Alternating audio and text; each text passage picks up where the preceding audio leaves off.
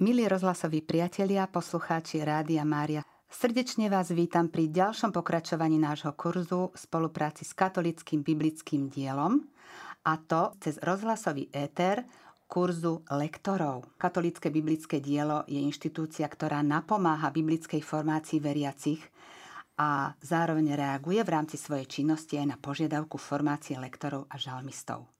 A táto relácia je jednou z častí cyklu relácií k téme, ktoré budú postupne vysielané v rádiu Mária. Chcem upozorniť, že niektoré témy už aj sú aktuálne vysielané, takže ak si to pozriete na internetovej stránke Rádia Mária, tak môžete zistiť, kedy tieto relácie postupne v pokračovaniach budú odvysielané.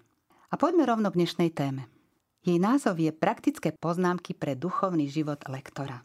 Ja vám teraz poviem, že je mi veľkou cťou, že môžem privítať nášho vzácného hostia, ktorý je prvýkrát v našom rádiu a s ktorým sa budem rozprávať na túto tému. Určite ho mnohí poznáte z rôznych katolíckých médií, prípadne ako svojho učiteľa, pretože pozvanie do tejto ďalšej časti nášho kurzu prijal profesor František Trstenský, ktorého aj srdečne vítam. Pochválený bude Ježiš Kristus. Na veky amen a ďakujem za pozvanie a privítanie. No a e, keďže mám vo zvyku sa s každým hostom nielen ja osobne e, zoznámiť, oboznámiť s jeho činnosťou a postupne aj osobne zoznámiť, tak e, takisto urobím aj pri našom dnešnom hostovi. Takže aj keď som povedala, že ho mnohí poznáte, tak uvediem také základné údaje, že je to katolický kňaž z Piskej diecézy, zároveň vysokoškolský profesor, odborník na biblické vedy, teológ a publicista. V súčasnosti, ako tiež mnohí viete, je farárom vo farnosti Kežmarok. Ako vysokoškolský profesor zároveň prednáša v kňažskom seminári v Spiskej kapitule v Spišskom podhradí. A je zároveň spolugarantom študijného odboru Katolická teológia. Ako tiež iste viete, je hosťom v reláciách katolíckej televízie Lux, katolického rádia Lumen, najmä s biblickou tematikou a na web stránke farnosti Kežmarok pravidelne zverejňuje svoje podcasty Kairos a Laudate Dominum. Nuž a teraz je už do tretice, keď sme spomenuli televíziu Lux a rádio Lumen, do tretice je aj hosťom v našom rádiu, čomu sa veľmi tešíme. Pán profesor, ja si myslím, že by sme mohli prejsť na prvú otázku k tej našej dnešnej téme. Čiže budeme sa zaoberať duchovným životom lektora. Začneme teda od základu a zároveň v takej všeobecnejšej rovine. Povedzte nám, akú úlohu zohráva Božie slovo v živote kresťana. Ako, respektíve akým spôsobom je v dokumentoch cirkvy venovaná pozornosť postaveniu svätého písma v živote cirkvy. Je to však taká širšie postavená otázka, tak aby som bola trochu konkrétnejšia, mám na mysli najmä dokumenty po druhom Vatikánskom koncile. Nech sa páči. Spomeniem najmä dokument samotného druhého Vatikánskeho koncilu, ktorou je konštitúcia, ktorá sa nazýva Dei Verbum. To znamená v preklade Božie slovo. Vieme, že Církevné dokumenty mávajú názov podľa úvodných slov, ktoré začínajú v latinčine. Takže aj toto je vlastne úvodná veta, úvodné slova dokumentu, ktoré je venované Božiemu slovu. Je zvláštnosťou tohto dokumentu v tom zmysle, že medzi nami, biblistami, môžeme nazvať tento dokument niečo ako ústava tak akú úlohu plní ústava pre štát, pre spoločnosť, že všetky tie ostatné dokumenty sa musia zhodovať s ústavou, z nej vychádzať, tak môžeme povedať aj o tomto dokumente, že je to ústava tých takých biblických štúdií v tom smysle, že ako sa pozerá církev, samotná církev na sveté písmo, keď hovorí, a potom aké podnety aké impulzy dáva do ďalších dokumentov, ktoré sa opierajú o túto konštitúciu a usmernenia rady pre samotných veriacich. Takže aj moje odporúčanie pre poslucháčov je, aby možno v čase voľna dnes pri tejto možnosti nájsť aj na internete preklady, zdroje. Máme aj tlačenú, aj internetovú verziu tohto dokumentu Dei Verbum. Má 6 častí. pre nás možno je dôležitá tá záverečná časť šiesta, kde sa hovorí o, Božom slove v živote církvy. Čiže to sú už také praktické rady, odvolávky na to, akým spôsobom veriaci človek tým konkrétnym v jeho duchovnom živote môže uskutočňovať ten duchovný život v spojení so Svetým písmom. Chcem pripomenúť, že práve tá záverečná kapitola Božie slovo v živote cirkvy bolo témou aj biskupskej synody, keď ešte bol v úrade teraz emeritný pápež Benedikt XVI, ktorý sám navrhol túto tému, aby sa stretli biskupy z celého sveta a diskutovali na tému, aké je miesto svätého písma, toho napísaného Božieho slova v živote církvy. Myslím, že tam bol úmysel tohto emeritného pápeža, pretože ako mladý teológ bol osobne prítomný na druhom Vatikánskom koncile a zaslúžil sa aj o formovanie tejto spomenutej konštitúcie dokumentu Dei Verbum, takže poznal ho veľmi dobre. A sám videl s odstupom niekoľko desaťročí, ako je potrebné sa k tejto téme znova vrátiť. A po skončení tejto synody on sám napísal, volá sa to posynodálna exhortácia, to znamená pozbudenie pápeža ako ovocie toho zasadnutia otcov biskupov, napísal dokument, ktorý sa nazýva Verbum Domini, pánovo slovo. A v ňom on zhrňa tú cestu, ktorou katolícka církev prešla od druhého vatikánskeho koncilu, kde on sám bol prítomný ako teológ. A potom e, v tom dokumente už teraz ako svätý Otec, ako pápež na mieste nástupcu Apoštola Petra. Takže to je taktiež veľmi dôležitý dokument e, církvy a tam je aj miesto venované formácii lektorov, kde svätý Otec žiada a prihovára sa aby tá formácia mala najmä také tri smery, ktoré my pripomíname, keď robievame takéto kurzy lektorov, ponúkame po farnostiach, že je to formácia odborná alebo teologická, biblická ju nazvime. Tá ponúka tým účastníkom pohľad na sveté písmo, aby mu správne porozumeli z toho odborného hľadiska. Potom má byť formácia technická, pretože Božie slovo sa aj prednáša, má tak zaznieť, aby ten poslucháč veriaci, keď príde do chrámu, do toho spoločenstva, naozaj cítil ten úžitok, že aj počuje to Božie slovo, že mu zaznie, že ho rozumie, že je správne aj artikulované, vyslovované, tak ako si to žiadajú pravidlá slovenského jazyka.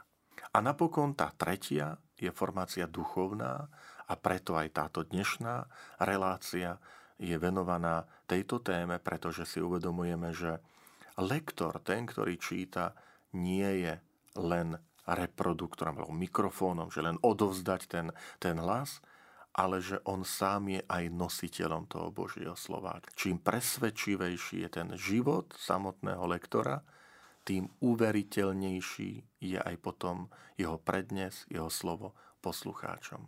Tak Nejdeme teraz do všetkých tých dokumentov, ktoré vznikli od druhého Vatikánskeho koncilu, ale rád by som tieto dva dal do pozornosti, možno aj v rámci takého duchovného a teologického rastu aj našich poslucháčov.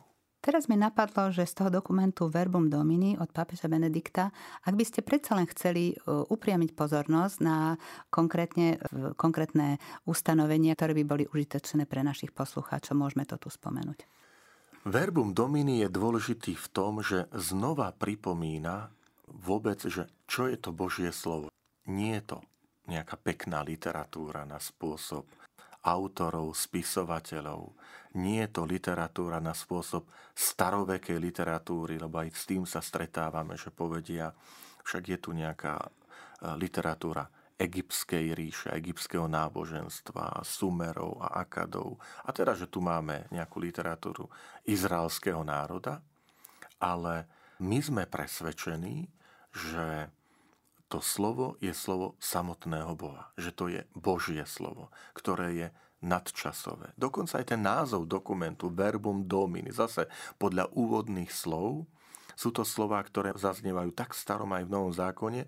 Je to myšlienka, ktorá hovorí, že pánovo slovo trvá na veky. To verbum domini, pánovo slovo. Napokon ten výraz zaznieva vždy v latinčine aj na konci každého čítania. Prvé, druhé čítanie. V slovenčine my povieme, počuli sme Božie slovo, ten lektor to zakončí, ale v latinčine to znie verbum domini, teda že počuli sme pánovo slovo. Toto je asi prvá dôležitá vec, že e, uvedomiť si, že vždy, keď beriem do rúk sväté písmo, vlastne je mi umožnené dotýkať sa samotného Boha, Boh, ktorý prehovoril ľudským spôsobom, lebo je to zapísané ľudské slovo, ale stále je to slovo Boha, Božie slovo. A preto aj v tých potom ďalej, keď budeme rozprávať o tých poznámkach alebo radách pre toho, kto chce čítať sväté písmo, je, že aby vždy začal to čítanie krátkou modlitbou. Hoci len kratučkou, ale vždy začal modlitbou, pretože keď si kúpime nejaké noviny v poštovom novinovom stánku, tak sa nejdeme pred nimi modliť. Hej. Skôr ako si ich otvoríme. Alebo nejakú literatúru. Ale keď ideme sväté písmo čítať, sa pomodlíme preto, lebo aj toto je náš postoj, že je to postoj pokorný, kde my vyznávame, ale toto nie je svetské, obyčajné slovo. To je Božie slovo. A preto to aj v modlitbe ja vyjadrujem. Ďakujem veľmi pekne. Myslím, že ste týmto aj dostatočne, e, ako ste to všetko vyjadrili s takou láskou, že aj navnadili našich poslucháčov, aby tento dokument naozaj si našli, vyhľadali, otvorili a postupne ho prelúskavali. E, myslím, že pre nich to bude naozaj prínosom aj pre nás všetkých tak naša téma sa týka duchovného života lektora, ako sme uviedli. A určite existujú nejaké kritéria, ja som to tak si nazvala pre seba, že je taká výbava lektora, ktorá sa týka jeho duchovného života. Ako by sme to mohli kategorizovať, takúto duchovnú výbavu lektora? Ako by sme si to mohli rozmeniť na drobné tie kritériá, ktoré by ste mohli uviezť a postupne si ich rozmieňať a oboznámiť s tým našich poslucháčov. Skúsme ísť takto na to postupne. Začnem úplne jednoducho, až možno tak úsmevne. Prvým kritériom je mať sveté písmo. Niekedy tak uvažujem, keď sa nám prihovárajú otcovia biskupy eh, vo svojich pastierských listoch a pozbudzujú veriacich aj k tomu, aby denne brali do rúk sveté písmo, že či mnohí si v tej chvíli nepovedia v tých chrámoch, že aj by som ho bral, keby som ho doma mal. Alebo, že si povedia, no niekde ho doma mám v poličke, už neviem presne kde, patrilo by sa ho trošku tak oprášiť, aby som ho mohol otvoriť. Takže prvá podmienka je úplne jednoduchá, základná a to je mať sveté písmo. Lebo bez toho všetko to ostatné rozprávanie nemá význam. Trošku budem aj úsmevný, pripomína to ten príchod pána biskupa do farnosti, kde býval zvykom, že keď prichádza otec biskup, zvonia zvony na privítanie. A na počudovanie, keď prichádzal otec biskup, nič nezaznelo. Tak sa pýtal pána farára, že pán farár, v čom je problém, že nebol zvuk zvonov počuť? A on mu odpovedá, Otec biskup, máme na to niekoľko vysvetlení, dôvodov. Prvý, nemáme zvony, druhý a tam ho zastavil a vraví, stačí. Tí ostatné mi na čo rozprávate, ak nemáte zvony, nie potom čo ostatné riešiť. Tak čo si podobné aj v tomto poviem v duchovnom živote, že ak svetému Augustinovi zaznela veta, ktorá viedla k jeho obráteniu, vezmi a čítaj, tak asi musel mať sveté písmo, aby ho vzal a čítal. A teda aj táto relácia, ak chce byť pozbudením k duchovnému životu, bez toho vezmi a čítaj, nemôžeme pokračovať ďalej čiže mať sveté písmo. Tu sa prihováram mať ho v vytlačenej podobe, celé sveté písmo starého a nového zákona. A to preto, že katolícka církev hovorí, že nejestvuje sveté písmo starého zákona. Nejestvuje sveté písmo nového zákona. Ale je len jedno sveté písmo starého a nového zákona. Jednota starého a nového zákona. A my keď čítame to sveté písmo, tak niekedy aj verím, že pod vplyvom Ducha Svetého nám prídu na mysel myšlienky z nového a zo starého zákona. A ja si to hneď môžem aj odkontrolovať. Že keď čítam niečo zo starého zákona, čo hovorí prorok, a hneď mi napadne, no ale to sa opakuje niekde v novom zákone. Tak si to môžem nalistovať, otvoriť a overiť, potvrdiť alebo skontrolovať, či je tam aj nejaký jazykový posun, inak je to vyjadrené. A opačne, zase nový zákon Evanelia Pavlové listy, ktorý sa odvoláva, aby sa splnilo to, čo hovorí písmo, že viem, pod slovom písmo sa v novom zákone myslí starý zákon. Čiže toto je taký dôležitý prvok aj toho duchovného, ale aj teologického náhľadu, že katolícka církev jednoznačne hovorí, že pre nás Biblia, Sveté písmo, je jednota starého a nového zákona. Boli v dejinách cirkvi snahy to oddeliť. Hneď v druhom storočí bol kňaz Marcion, ktorý hovorí, že na čo nám je starý zákon? Predsa všetko, čo bolo potrebné, nám už Kristus priniesol. A katolická cirkev odmietla tento jeho názor vyhlásilo za, za nesprávny, ale išla v stopách samotného majstra, Ježiša Krista, ktorý o sebe hovorí, neprišiel som zrušiť, prišiel som naplniť písmo, prorokov a zákon.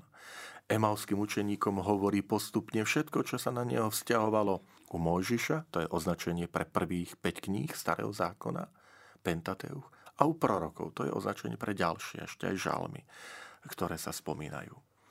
Takže samotný Ježiš je ten, ktorý hovorí o prepojení, to, čo my nazývame starý a nový zákon. A už keď to spomínam, tak len s dovedkom, že slovičko starý nemá ten význam nepotrebný, neužitočný, neplatný, ale skôr starý ako prvý, lebo Boh sa izraelskému národu prihovoril ako prvému, že mu zjavil svoje cesty, zjavil mu seba samého, svoj zámer ho viesť a byť Bohom Abraháma, Izáka, Jakuba, to znamená osobným Bohom v jeho živote. A potom je aj Boh Ježiša Krista, je aj naším. Takže tam aj krásne vidíme to prepojenie, že Boh Abraháma, Izáka, Jakuba, starý zákon, Boh Ježiša Krista je aj mojím. Tak tam aj vidíme ten duchovný život, že prepájame sveté písmo, Boh, ktorý hovorí cez prorokov, cez Ježiša Krista a Boh, ktorý hovorí mne, je stále ten istý a teda môžem prepájať to Božie slovo s tým, ako sa mne prihovára. Takže toto je taká prvá podmienka.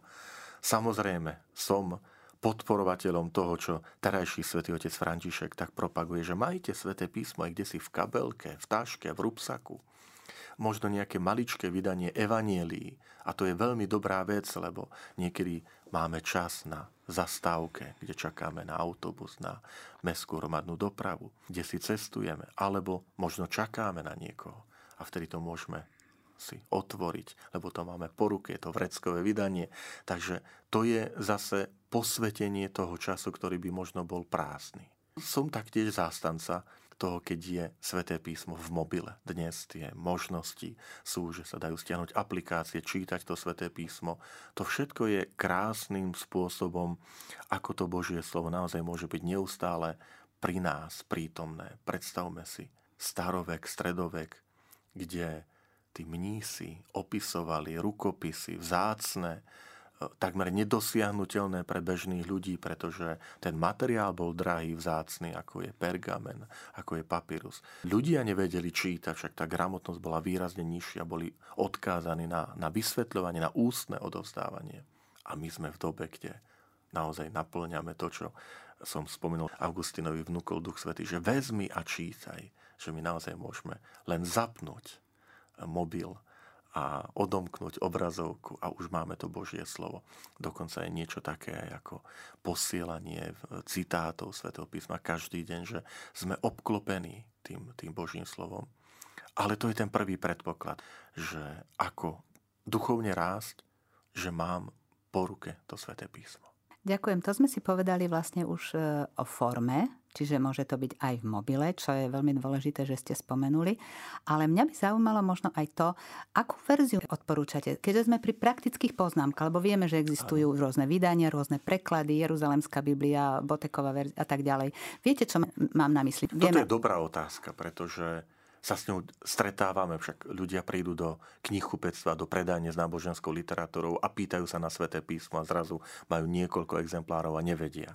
V súčasnosti najčastejšie sú tri, ktoré sú k dostaniu a to je spolok svätého Vojtecha, teda sveté písmo starého a nového zákona, potom je vydanie jezuitov, to je tzv. Jeruzalemská Biblia, alebo niekedy aj tzv. Botekov preklad, ale stále je to tá istá, tá Jeruzalemská Biblia.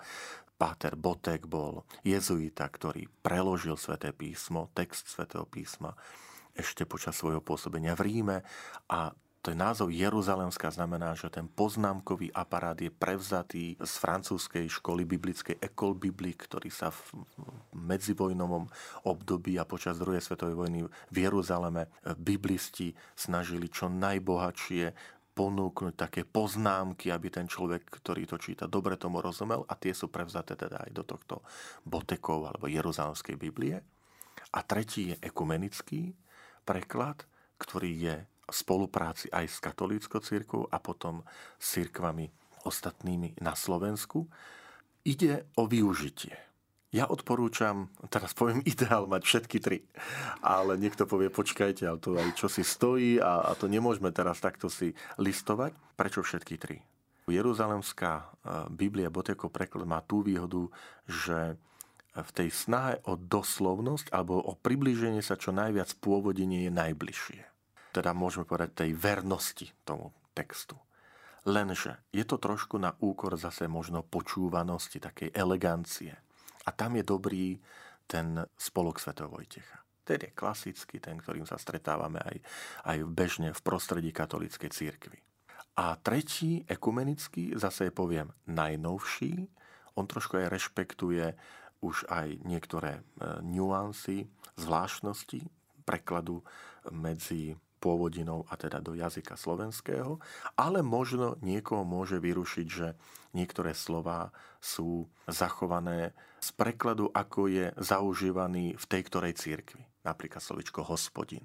Je to typické pre našich bratov a sestry z evanilického prostredia. U nás v katolickom prostredí až takto zaužívané nie a niekomu to môže pôsobiť rušivo. že predsa je to istým spôsobom archaizmus, hospodin. Aj keď pekný samozrejme. Takže zalietam vždy aj od toho úmyslu. Niekedy sa pýtajú, že prečo vôbec stále vznikajú preklady a prečo by nemohol byť jeden. Na vine nie je pôvodný text. Sveté písmo bol napísané v hebrejčine a gréčtine a čiastočne v aramejčine, čo je niečo ako veľmi podobný hebrejčine, semický jazyk. Na vine je náš moderný jazyk, alebo moderné jazyky vôbec vo svete pretože tie sa vyvíjajú. Tam dochádza tzv. významovému posunu.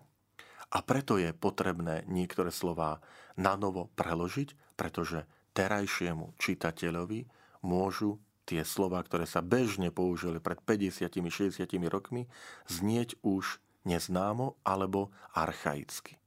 Napríklad bežne sa používalo v minulosti slyšať alebo vyslyšať, dnes v bežnej reči povieme vypočuť, počuť. Je to posun. A ešte niektoré slova sú zachované v liturgickom jazyku a to je dobré, ale niektoré si vyžadujú, vyžadujú nový preklad. Niekedy môže byť aj významový posun. Slova, ktoré boli v minulosti neutrálne, bežné, dnes môžu mať pejoratívny význam alebo úplne iný nádych. Príklad slovíčko nádherné, čisté, krásne v Svetom písme je milovať. Pán Ježiš v 21. kapitole Jánovo Evanília je úryvok, ako sa pýta Petra. Šimon Sinánov, miluješ ma? Krásne, čisté. Ale dnešná spoločnosť to slovíčko trochu používa rôzne. Milovať. Hej, môžu tam byť otiene, má tam pán na mysli vzťah medzi osobami rovnakého pohľavia, alebo je to Ježiš muž, Peter muž. A už tam môže vzniknúť tieň podozrenia. Isté naši poslucháči môžu byť pohoršení, že ako nám také čosi vôbec príde. Len Sveté písmo otvára aj mladá generácia, ktorá je plná médií tohto sveta, e, vplyvov a aj interpretačných tých spôsobov, že ako sa interpretuje toto slovíčko, alebo iné, priateľu, priateľ. Hej, toto je môj priateľ. V minulosti, aby som to vysvetlil, Ježiš povie Judášovi, priateľu, prečo si sem prišiel. V minulosti aj slovičko priateľ sa chápalo ako jeden, dvaja, najviac v tom mojom okruhu. Ostatní sú možno kamaráti, známi, človek dôvery, blízkosti. Dnes to slovíčko, keď muž povie na muža, že priateľ, táto spoločnosť to dáva iné. A preto nie, že by Biblia bola na vine a tie pôvodné jazyky, ale v našom jazyku dochádza k tomu posunu a preto vznikajú tie teda preklady, ktoré reflektujú tú situáciu aj spoločnosti. Preto, aby Božie slovo vždy zaznelo v tej pôvodnej, tej kráse, čistote, tak aby aj ten terajší posluchač to tak čisto chápal, aby tam neboli tie otienky. Nevždy sa to dá. A preto sú tam aj potom tie poznámkový aparát, e, najmä v Jeruzalemskej Biblii veľmi bohatý, spolok svätého Vojtecha trošku menej, ale vzácne, pána profesora Heribana, vzácného biblistu Slováka, ktorý tieto teda poznámky tam vložil, až po ekumenickú, kde tieto poznámky takmer vôbec nenájdeme, lebo je to zase trošku aj s ohľadom na požiadavky tých ostatných církví a spoločenstiev, ktoré sa na, to, na tom podielali. Teraz som si uvedomila, že aj v rámci evangelizačného domu Kvovadistu v Bratislave mávame čítania formou Lekcio Divina a tam tiež porovnávame tieto tri verzie Biblii, a myslím si, že preto je to aj užitočné, keď niekto má doma, prípadne keď mu to niekto aj podaruje, že povie, aký darček by si chcel, tak e, daruj mi jednu z týchto verzií Biblii.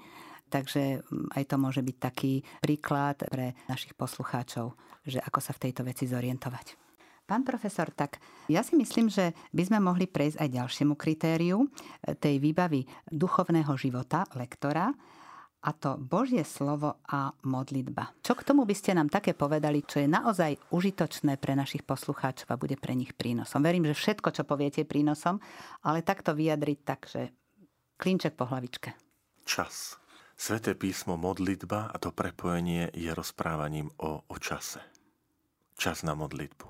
My sme ľudia unaháňaní a keď čítame Sveté písmo, my ju nechceme len čítať ako knihu informácií, kde sa niečo dozviem o dejinách, o staroveku, o Izraeli, o jeho dejinách, o kráľoch, ale my ju čítame aj formačne. Čiže nielen informácia, ale formácia. A preto je to napojenie na tú modlitbu. Že slova svätého písma sa stávajú mojimi slovami, že sa s nimi stotožňujem. Preto nájdeme aj podobnosti. Napríklad niektorých prekvapí, že magnifikát, ktorý spieva Pana Mária pri návšteve Alžbety, ako zaznamenal evangelista Lukáš, má podobnosti s chválospevom, ktorý povedala Anna pri narodení svojho syna Samuela, ako je to zachytené v prvej knihe Samuelovej. Ale to je pochopiteľné, lebo Mária poznala tie texty, ktoré my voláme, že starého zákona. A tak ich poznala, že až sa s nimi stotožňovala, čiže nebolo to len pre ňu informácia, že áno, tu nejaký chválospev povedala Anna pri narodení svojho syna, ale formácia, alebo si uvedomila, že ale to je ten istý Boh. Boh, ktorý pôsobil v živote Anny, ktorá nemohla mať dieťa a potom je pán Boh poženal dieťa, tak zase je tu Mária, ktorá taktiež trošku iným spôsobom, ale zažila tú Božiu moc, všemohúcnosť na vlastnom živote. A teda Sveté písmo sa tiež pre ňu stáva modlitbou. A toto je taký ideál pri čítaní Svetého písma, že ten, kto ho číta, nečítal len, aby dostal informácie, ale že on sa začína tými slovami modliť najkrajšie je to pri žalmoch viditeľné. Keď čítame žalmy, oni nás nadchýnajú, tie krásne obrazy, prirovnania, zvolanie, až tak, že si človek uvedomí, veď ten žalmista ako by mi hovoril zo srdca, že ja som veľakrát možno tak obklúčený nepriateľmi a útočia na mňa, na moju vieru, na, na, na môj život, alebo som sa ocitol v ohrození života. A tie slova Svetého písma, toho žalmu, sa zrazu stanú mojimi slovami. Už to nie je len čítanie, už to je modlitba. Že ja sa modlím nielen spolu so Svetým písmom, ale ja sa modlím Svetým písmom. Teda samotným Božím slovom, že dovolím, aby Božie slova sa stali mojimi slovami. Takže modlitba, Sveté písmo, ale ja som tam zdôraznil tú potrebu času, pretože to je prvé kritérium vzťahu vôbec aj medzi ľuďmi. Kde sa začína budovať vzťah medzi dvoma ľuďmi.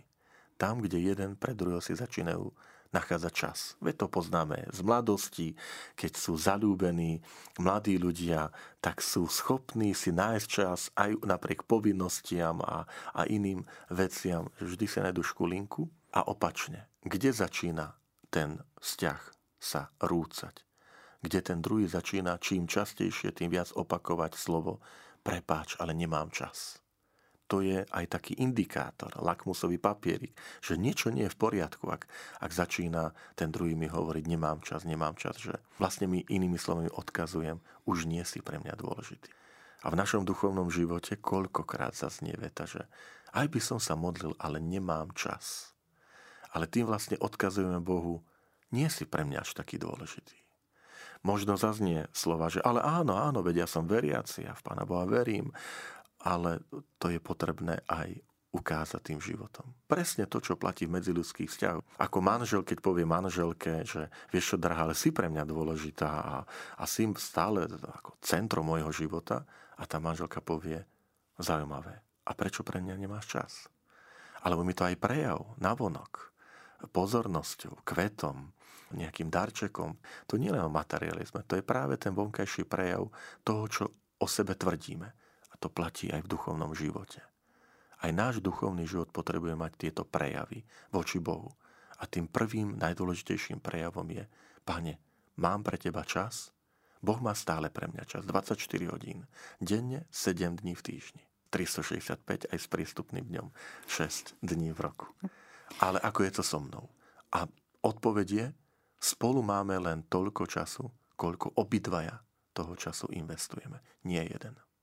A preto je to také dôležité aj pre duchovný život. Nie len Svetého písma, vôbec duchovný život ako taký. Čiže ak sa chcem dobre pomodliť, tá prvá podmienka je vytvoriť si čas, dostatok času, preto aby som sa v tej modlitbe mohol stíšiť, aby som si to Sveté písmo mohol otvoriť, čítať, aby som dovolil, aby to Sveté písmo mnou nielen pretieklo ušami, ale aby aj tam zostalo.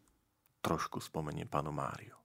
O Márii evangelista Lukáš dvakrát povie, že, že Mária zachovávala tieto slova vo svojom srdci a rozmýšľala o nich. To je modlitba. Že rozímam, čo hovorím, ale to aj zachovávam. Stávam sa nádobou, ktorej dovolím, aby tá Božia milosť zostala. Tu by som sa vás pýtala, pán profesor, môžeme do tejto kategórie, preto hovorím o kategóriách, lebo sme v kurze. To znamená, vyučujete nás, aj poslucháčov, e, takže preto si to tak všetko triedime, aby sme v tom mali poriadok. Tak môžeme zahrnúť do tejto kategórie aj čítanie formou Lekcio Divina? Samozrejme, je to jedna z foriem čítania svätého písma. Dokonca forma, ktorá sa v staroveku a najmä v stredoveku tešila veľkej úcte, priazni v kláštoroch, najmä v týchto takých komunitách, ale naďalej církev ju zdôrazňuje ako jednu osvedčenú metódu. O to ide. Že my máme niekedy samozrejme aj tendenciu príjmať nové veci, nové spôsoby, ale zároveň tá církev nám hovorí, Pozrite, je tu niečo, čo je osvedčené, čo generácie veriacich hovorí, ako im to formovalo, ako im to zmenilo život. A toto je lekcio divína.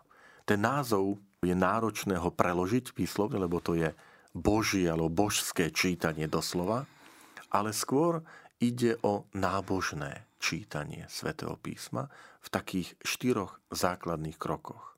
Prvým je čítanie, potom je meditácio, teda uvažovanie, rozjímanie, potom je orácio, teda modlitba a napokon je kontemplácio, teda akési kontemplovanie. Skúsim to povedať aj po slovensky, trošku zrozumiteľnejšie.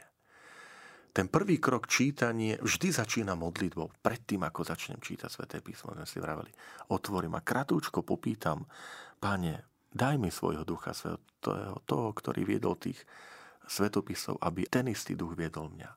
To môže byť kratučká modlitba vlastnými slovami, alebo naučená, žalm, alebo odčenáš, iná modlitba, ktoré sú aj na internete iné, že sú také i návody, čím začať ako modlitbu pre čítanie Svetého písma.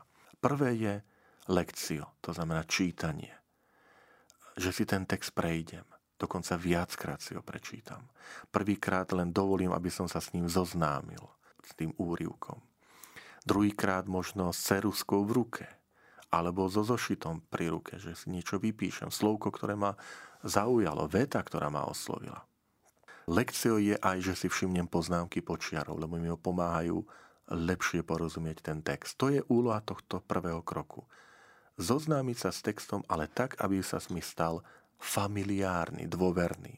Teda nielen ho viem nejako tak nahrubo zreprodukovať, ale naozaj som sa s ním dôverne zoznámil. Preto sa odporúča dva, trikrát si ten text prečítať, buď v spoločenstve, že jeden ho prečíta, nechám chvíľku čas, ticho, potom možno niekto iný, alebo ten istý človek prečíta znova, aby si to tak trošku opakovalo, sa utvrdilo. Potom prečítame možno poznámky počiarov, alebo nejaké vysvetlivky a potom ešte tretíkrát a v tej prvej časti, aby to Božie slovo zaznelo. To je lekcio. Lekcio znamená, čo hovorí text. Čiže sa oboznámim. Druhý krok je meditácio.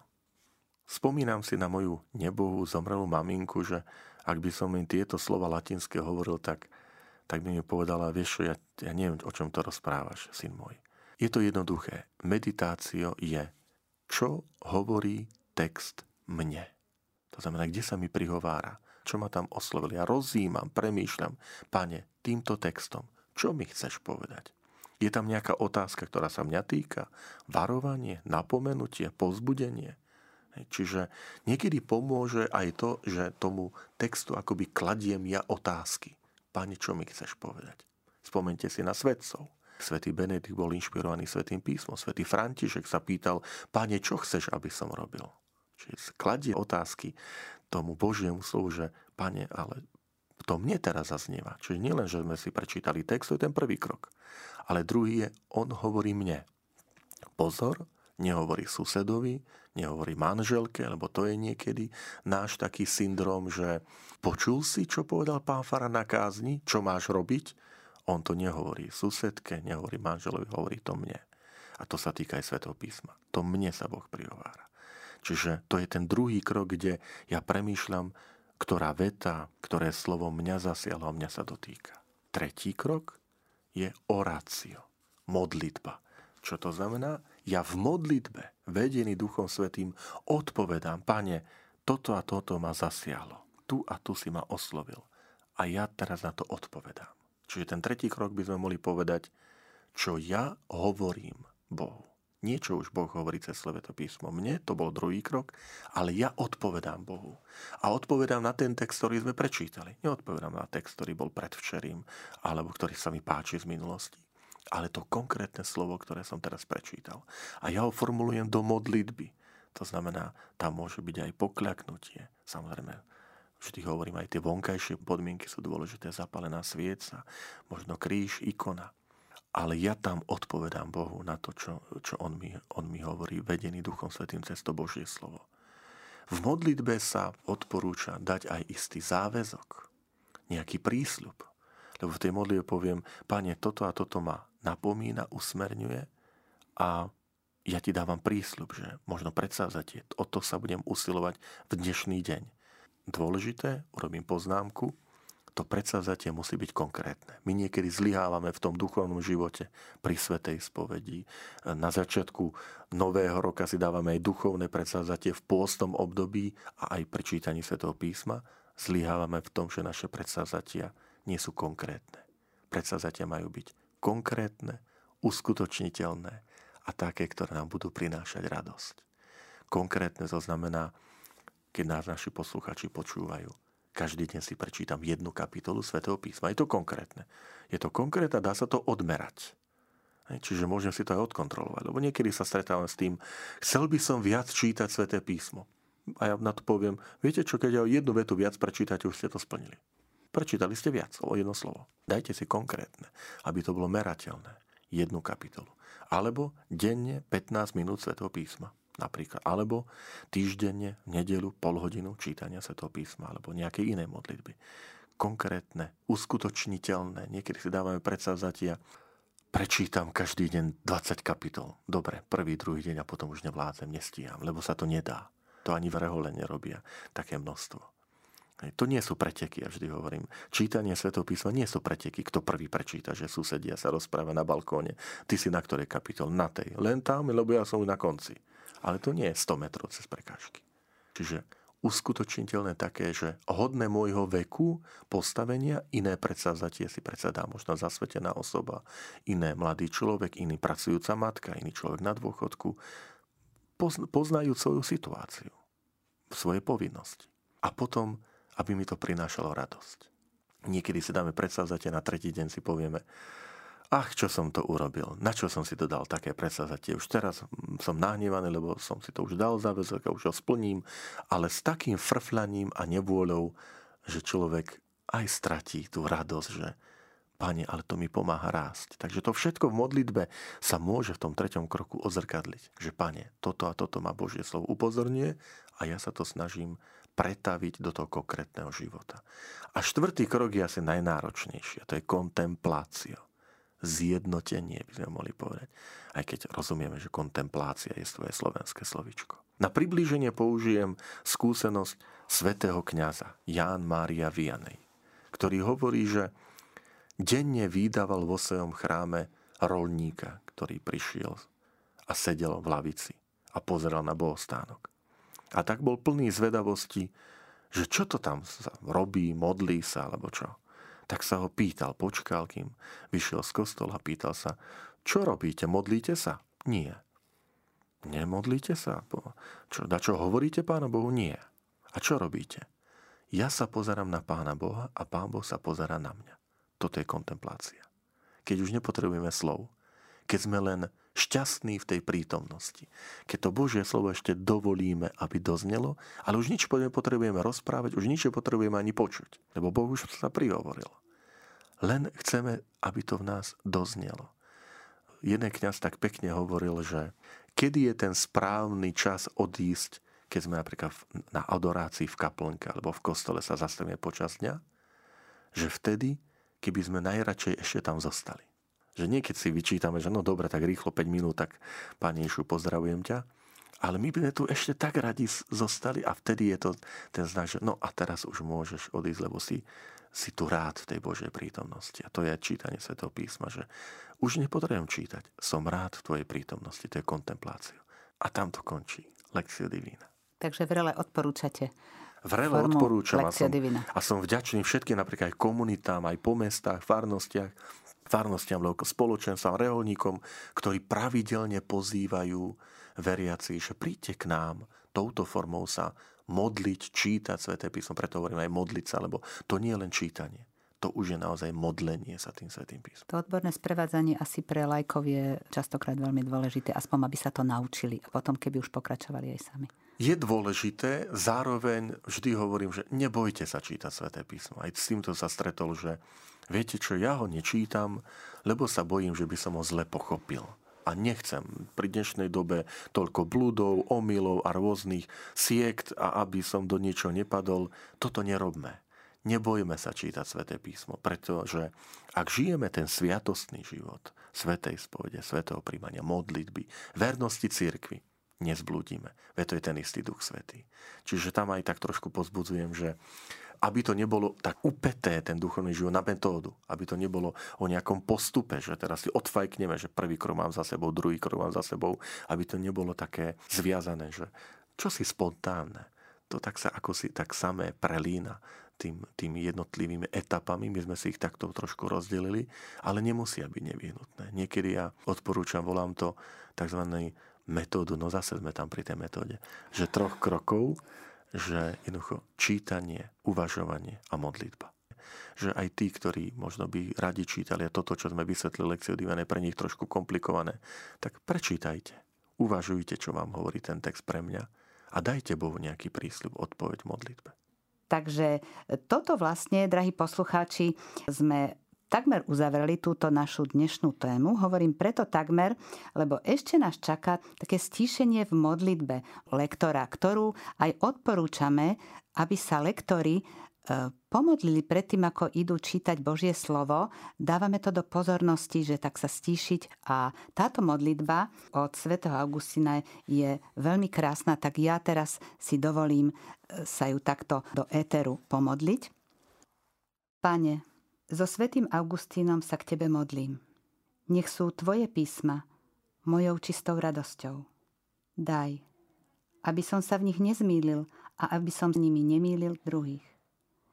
Chcem Tvoje písma poznávať s otvoreným srdcom a hľadať v nich útechu v mojom živote. Otvor mi, Pane, myseľ, aby som ich porozumel tak, ako si Ty chcel, aby boli napísané a rozumené. Otvor mi srdce, aby som ich chápal otvorene a bez výhrad. Iba tak, viem to, budú pre mňa naozajstnou radosťou a svetlom. Chcem ich podávať ďalej čítaním, ohlasovaním a svedectvom života podľa nich. Daj mi k tomu svoju milosť. Amen. Milí posluchači Rádia Maria, to už je naozaj záver našej dnešnej relácie. Veríme, že táto relácia bola pre vás prínosom a že budú aj tie pokračovania, ktoré pre vás v rámci nášho kurzu pripravujeme. Tešíme sa opäť na stretnutie s vami na vlnách Rádia Mária. Ja veľmi pekne ďakujem nášmu zácnemu hostovi, profesorovi Františkovi Trstenskému, že prijal pozvanie do našej relácie a meral cestu z Kežmarku, čo nie je práve blízko. Takže aj za túto jeho ochotu, aj za zaujímavé podnetné rozprávanie k tejto našej dnešnej téme.